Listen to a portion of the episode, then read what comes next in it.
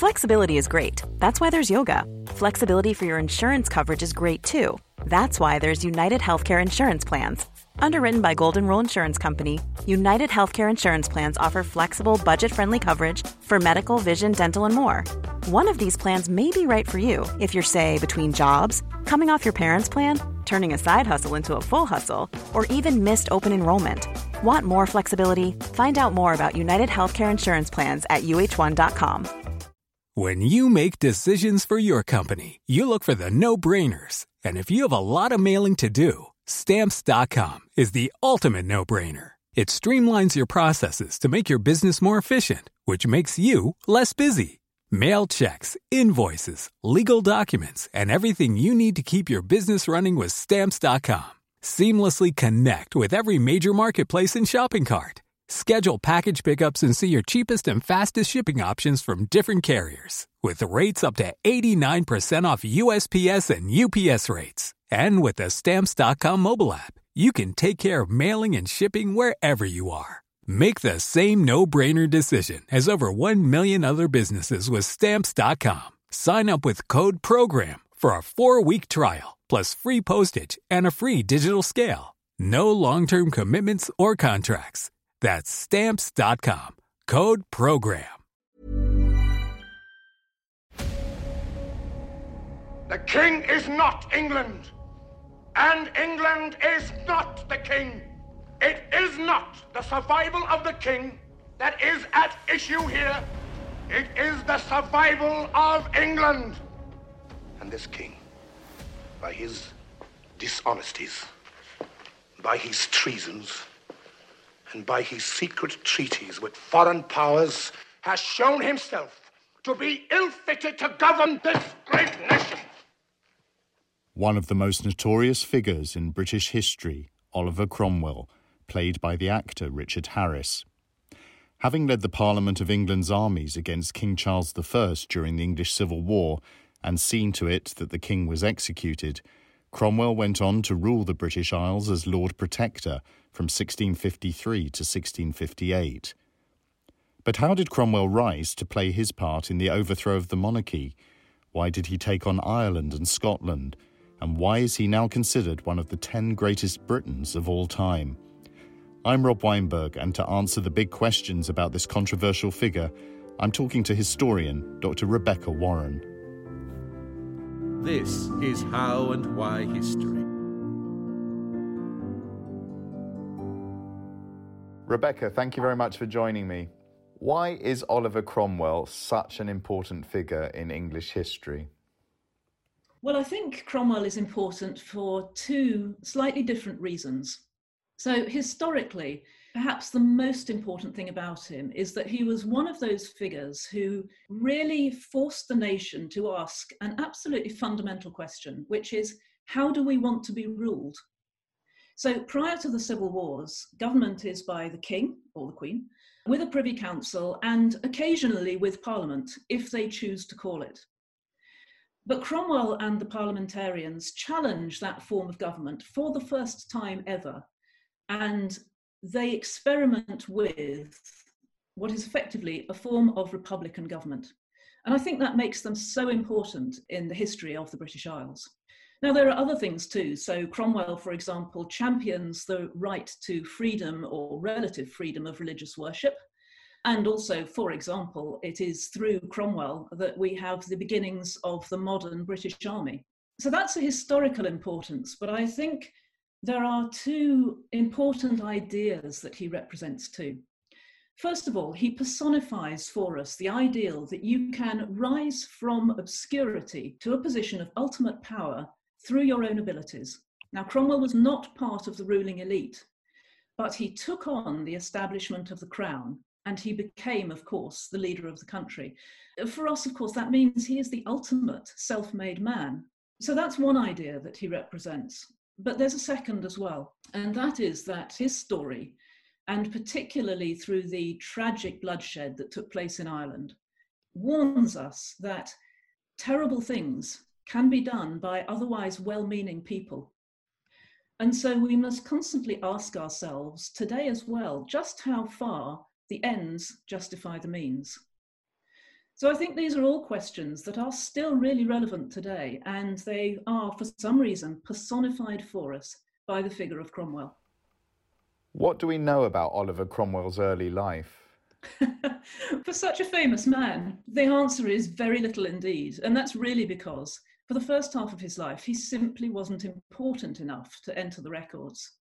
He was born in 1599, in other words, a late Elizabethan, in Huntingdon in East Anglia, and his family were amongst the ranks of the minor gentry. He is indeed related to Thomas Cromwell of Henry VIII fame, but distantly. He's not a direct descendant. He went to school in Huntingdon in what is now the wonderful Cromwell Museum. And then he goes on to university. He goes to Sidney Sussex in Cambridge, and he's there for about a year. But at the end of that year, his father dies. And we think that what happens is that he has to go home to look after his mother and his very large number of sisters. He is now the head of the household. We don't really know what he's then doing for two or three years, but we do know that in 1620 he gets married to a lady called Elizabeth Bourchier, and it's a long and happy marriage. And essentially, he is a householder who is involved in local politics. Briefly, he becomes an MP for Huntingdon in 1628, but that parliament ends in 1629. Now, in the late 1620s, he undergoes an economic decline to the extent that he has to sell his property and he moves as a tenant farmer with his family to St. Ives. And they're barely clinging on to gentry status. They've become yeoman status. And it's only in 1636 when he is left property by an uncle in Ely that he can move his family to Ely and rejoin the ranks of the gentry and pick up again some level of status in local politics. And by 1640, he is once again an MP in Parliament. Going back a little bit, how important to his development was his religious conversion during the 1630s? Did that have an influence on his rise to power? Yes, I mean, you cannot overestimate the importance of this. So we don't know when exactly, but sometime in the early 1630s, he undergoes a profound Puritan conversion process and he becomes what we term one of the godly. So we use the phrase the godly. And this is so important for two reasons. So, in the first place, it gives him then and for the rest of his life a higher purpose something to strive for. So, what we need to understand is that the godly are constantly striving. It's an internal fight for the salvation of their own souls, but they're also striving, if you like, externally to establish God's kingdom on earth. And Cromwell will devote the rest of his life to this cause. The other reason is that it draws him into a community of East Anglian Puritans. And this community includes magnates like the Earl of Warwick, Viscount Saye and Sele, and other important political figures like John Hampden, Charles I's nemesis, and Hampden's lawyer, Oliver St. John. Now, Cromwell has been already on the periphery of this group through family connections, but it is his conversion and his commitment to the godly cause that really draws him closer to them because what one has to remember with the godly is that they regard themselves as a society within society. So, in other words, you're either out or you're in. And Cromwell is now in. And when Charles rules the country without Parliament in the 1630s, these Puritans are relatively powerless. But once Parliament is recalled in 1640, they will move back into positions of power, and Cromwell will move with them. You mentioned this escalating dissatisfaction with King Charles I. What was it about his attitudes and practices that so upset the parliamentarians and indeed the gentry in East Anglia? So, in the first place, people really dislike the fact that Charles is reliant on favourites. When he becomes king in the mid 1620s, he takes on his father's favourite, the Duke of Buckingham, now, people hate Buckingham for all sorts of reasons. He's a deeply unpleasant character. And the fact that he wields great influence over Charles is loathed by a great many people. Now, Buckingham was assassinated in 1628, And thereafter, Charles becomes very close to his queen, Henrietta Maria. Now, she's not a political influence, so that's okay, but she has two other disadvantages. Firstly, she's French, but much worse than that, she is a Catholic. And so suddenly it is seen that the king has a really strong Catholic influence at the very heart of his reign. And this is very frightening. Another of the grievances is religion. Charles and his Archbishop, William Laud, follow a policy of trying to move the English church away from the rather severe Calvinism of the early 1600s towards a more ceremonial, liturgical, hierarchical form of Protestantism. A great many people, in particular the godly, are horrified by this because they think it's the beginning of a return to Catholicism. And the godly's goal has been all this time to move further away from popery, not back towards it. Answer me. Who has done this? An edict, squire, from the Archbishop himself, and by order of the king. By order of the king? Is the Church of England not a Protestant church? Would the king turn the house of God into a Roman temple?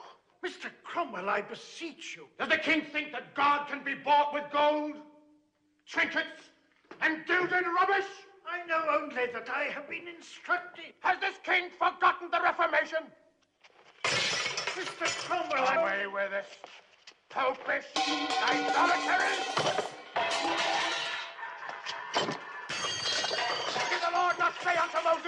Thou shalt not make unto thyself any graven image? Now bow down to them. Has this king forgotten the Spanish Inquisition? Is the Roman Catholic Church to have a seat in Westminster? And then there's another really big set of grievances, and this is about money and reform. So Charles desperately needs money. All kings need money, but Charles in particular, he has expensive foreign wars to fight. He's got favourites to favour, and he's got a really expensive taste in art. Now, normally kings get the bulk of their income from certain taxes that they're allowed to levy and from parliamentary grants, in other words, a payout by Parliament. But Parliament has got very fed up with giving the king money, and this is the same for his father, James I when it sees that money being spent on unpopular wars and frittered away on favourites and luxuries and so on.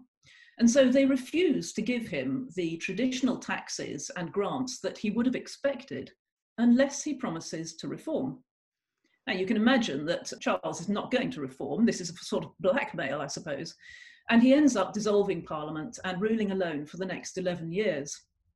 Well, that's bad enough because without Parliament, of course, you can have no meaningful dialogue with the king. But worse still is the fact that without Parliament, Charles now has nobody to give him any money. And so what he does is he operates what's called the royal prerogative.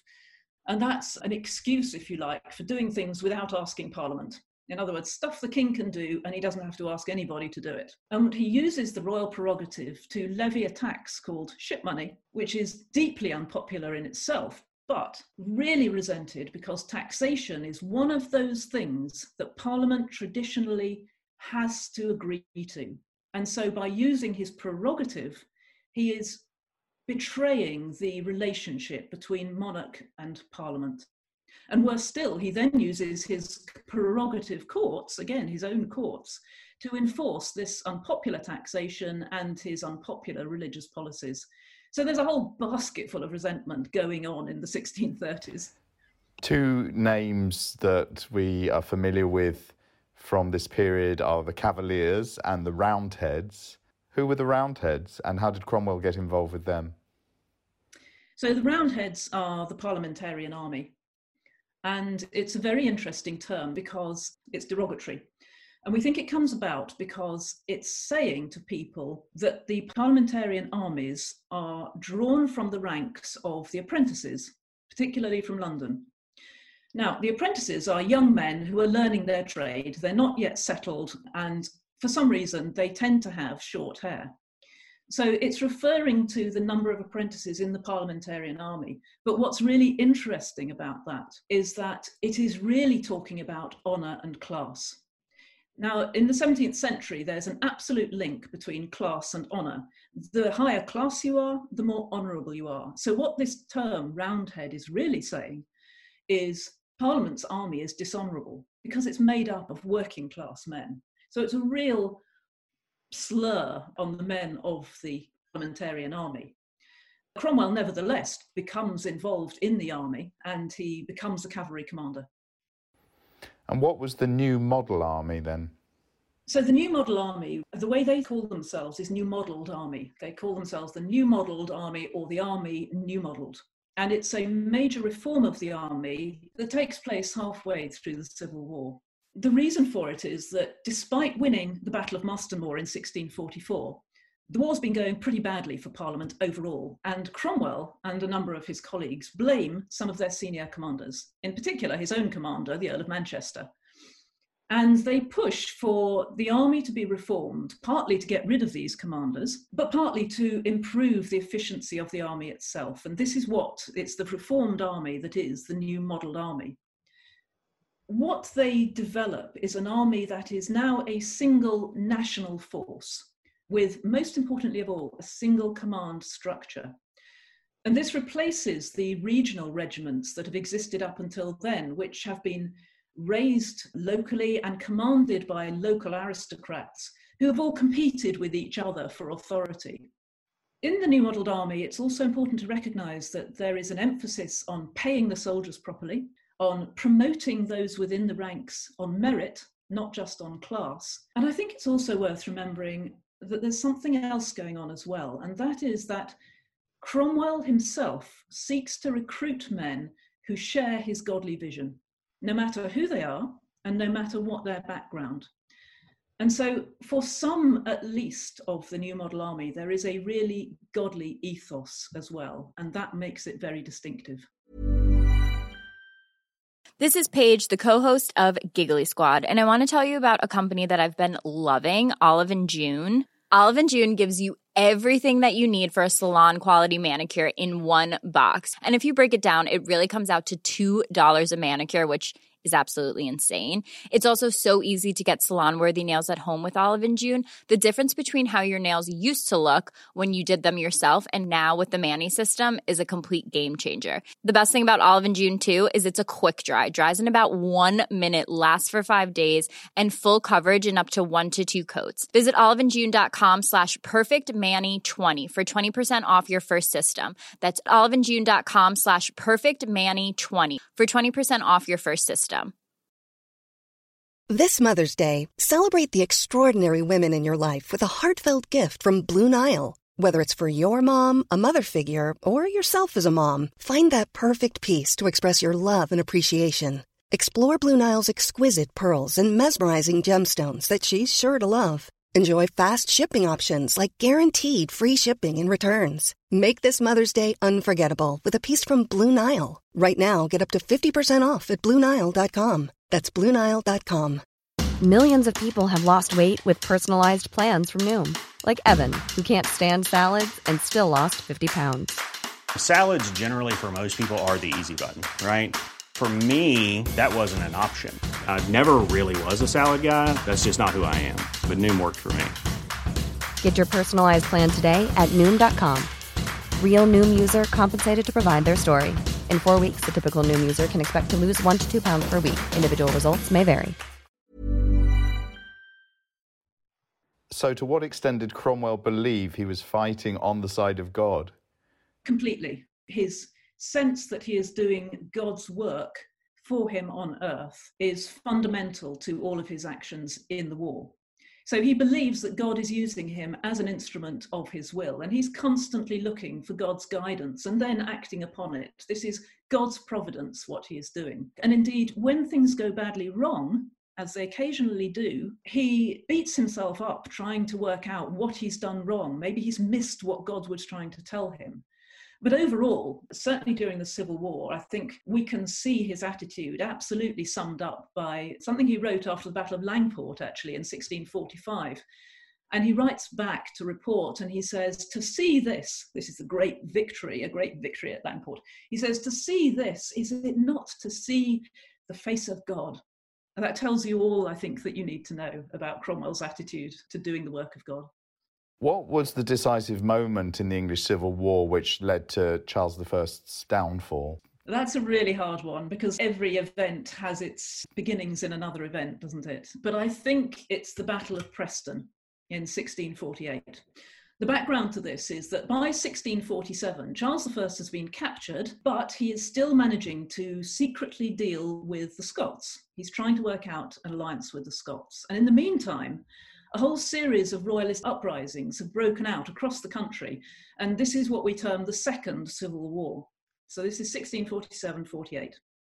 And it culminates in an invasion from the north by a Scottish royalist army, the Scottish Covenanters. Now, Cromwell and Lambert have been fighting across the country, but they catch up with the Scottish army at Preston in Lancashire, and they inflict an absolutely devastating defeat on the Scottish army. Now, that defeat is bad enough for Charles, but there's something I think equally, if not more important, going on. Because the thinking goes like this People think that God has shown his will through Parliament's victory in the First Civil War. It was God's will that Parliament won. So, when Charles opens up war again and brings great bloodshed on his country in the Second Civil War, he is not just defying Parliament, but he is openly defying God. And in a religion saturated society that we're dealing with in this period, I think one can't underestimate how important that is. Charles has brought terrible bloodshed on his people and he has defied God. And what might God do in retribution? And so after Preston, I think the mood changes, partly because the army is now becoming a potent force in politics. And I think it's after Preston that we start to see people now openly talking about removing the king altogether, not coming to a settlement, removing him altogether. So the Roundheads are victorious in the Civil War. The king faces execution. How did Cromwell himself then come to power as Lord Protector? The Civil War ends in 1651, and after that, the Royalist threat is crushed. And there are experiments as to how to run Parliament, how to rule a republic without a king. And ultimately, both the Long Parliament fails, but also the experimental assembly they put together in 1653 also fails. And there is a split between radicals and more conservative MPs in the nominated assembly, this replacement parliament. And it becomes unworkable. And finally, the more moderates in the nominated assembly, that's also known as Barebones Parliament, go to Cromwell and effectively hand over power and ask him if he will take control because Parliament can no longer govern the country. So he becomes protector at the very end of 1653. What role does Cromwell then play in defeating the Royalist and Confederate coalition in Ireland? And also, he takes on Scotland as well. Yes, in both these cases, the real root of the problem is that both Ireland and Scotland offer the chance for the royalists to regroup and to reinvade. So there's always going to be a royalist threat to the sovereignty of England, to the English Parliament, whilst Scotland and Ireland are able to operate as they wish. So Cromwell ends up leading an army into Ireland and putting down any remaining resistance within Ireland. And of course, that unfortunately leads to the dreadful bloodshed in the first two sieges that he undertakes at Drogheda and Wexford. But ultimately, this policy is successful. With Scotland, he has to again crush the royalist threat. And it's particularly bad because it's in Scotland that Charles, who will become Charles II, this is Charles I's son, and who is, has been proclaimed king in Scotland, can mount a second royalist invasion. They decide on a preemptive strike, and Cromwell goes up to Dunbar in Scotland and defeats a Scottish army of royalists there. But Charles II is still at large, and they decide the best way to get rid of him is to allow him to invade England and to trap him. And that's exactly what happens. Charles II invades again with a royalist army from Scotland. He's trapped by the parliamentarians at Worcester, and he barely escapes with his life. And after that, the royalist threat, both from Scotland and Ireland, is finally neutralised. Was there a tangible difference then to life in Britain with Cromwell in power? Did he set about reforming the nation's morals, or did people's lives improve economically? Well, there's a slight difference in government, of course. Parliament continues, but now Oliver Cromwell is head of state and governs with Parliament. But there is a real drive, a real godly drive to improve the nation's morals because they're worried that a sinful nation will bring down the wrath of God. They're not killjoys for the sake of it. They are trying to save people's souls and they worry that God will punish them if they don't. And so, under the Commonwealth at the beginning of the 50s, they've passed some bits of legislation, for example, against adultery and against blasphemy. Under Cromwell, they don't really pass any more legislation, but they do try to enforce some of that which has already been put in place. So, for example, in 1655, they set up what's called the Major Generals. These are military commanders for the regions of England, and they are tasked with trying to stop people from gambling too much, from swearing, from too much drinking.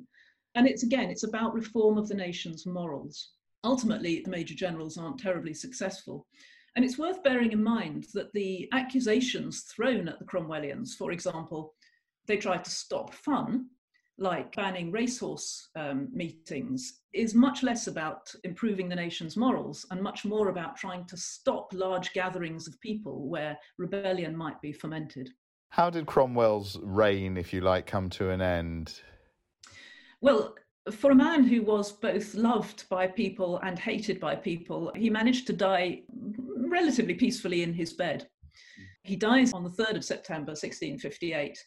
And although he's not that old, he's absolutely exhausted. He's probably suffering, as he has done for many years, from a form of malaria picked up in East Anglia. His favourite daughter dies in the summer and he is grief stricken at her loss, and he may well also have had kidney stones. So it's a whole bundle of things which probably all came together to finish him off, I'm afraid. and did England return immediately to having a monarchy? No, it didn't. Cromwell was succeeded by his son Richard. Now, the problem with Richard is that he just doesn't have Cromwell's experience and authority, and he doesn't have Cromwell's standing within the army. And he lasts for about nine months. He's more of a parliamentarian. He's not leadership stuff in a very difficult world. And eventually, some of the army grandees ask him to resign, and he does resign. One gets the sense it was a huge, probably with relief. And then there's a year of really difficult political ups and downs between army and parliament and so on, until a man called George Monk comes down. He's been the commander in chief in Scotland, and he comes down from Scotland with his army to effectively settle the situation. And when he reaches London, although he's essentially on the side of Parliament, it becomes apparent that there is no way forwards as they are, and that the only solution is to reinstate the monarchy. And so they send out a call to Charles II, who is in the Netherlands at the time, and invite him to come back as Charles II, the king. Cromwell's seen by some as a genocidal dictator. Yet at the same time, he appears on lists of the 10 greatest Britons of all time. Why is there such a division about him and his legacy? Well, I think it's largely because we have allowed the facts about Cromwell to be misinterpreted to suit our own uses. Because for some people, he represents ideals of parliamentary democracy, religious tolerance, military supremacy, and social mobility, as we've discussed already. Of course, for other people, he represents the very worst of imperialist aggression, military brutality, and probably religious persecution. Now, none of these are correct, but you can see in the events of his life where they all come from. I mean, Cromwell was neither genocidal nor a dictator, but he certainly wasn't either an angel of democracy. But because he's one of the few figures that most people have actually heard of in history, his actions are often used by people who have a point to make without really bothering to understand actually what happened. Are there any signs remaining in British life today of Cromwell's period? Yes, that's interesting, isn't it? I mean, in the aftermath of the Cromwellian period, everything was undone. All the things that he had done pretty much were swept away. But actually, one of the major things that he did was he gave the country an experience of relative religious freedom. Although the restoration regimes try to brush that under the carpet, you can't put the genie back in the bottle. So we can perhaps assign the multiplicity of religious belief that we still enjoy today back to this initial period when people realized you could all worship differently and still remain a nation. There is, of course, the British Army, as we mentioned before, which owes its roots in the New Model Army. I think perhaps those are some of the key ones that one might point to. So, after the restoration, Cromwell's remains were dug up and put on display and beheaded. Not a popular figure, and yet today there is a statue of Cromwell still outside the Palace of Westminster. Yes, well, of course, Cromwell's body has to be treated badly by Charles II because he has to make an absolute statement that this is what happens to traitors. And don't forget, he was responsible for beheading his father, so you can imagine that this wasn't a happy relationship. And so he's dug up, he's hung briefly, the body is then taken down and buried, but the head is stuck on a spike outside Westminster Hall and remains there for 20 years until it falls off its spike and doesn't get reburied eventually until 1960. So that is a political action by Charles II to make a point about don't rebel against your sovereign. There is, as you say, a statue outside Parliament, and I think that's partly because in the Victorian period, the statue was put up in 1911.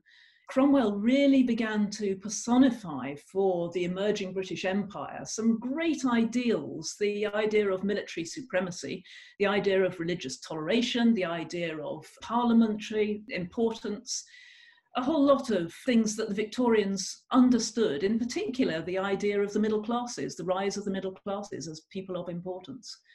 And so I think we can see the statue outside Parliament as a representation, if you like, of Victorian ideals. And it's now, of course, become a historical item in its own right. Rebecca, thank you very much for speaking to me. Well, thank you. How and Why History.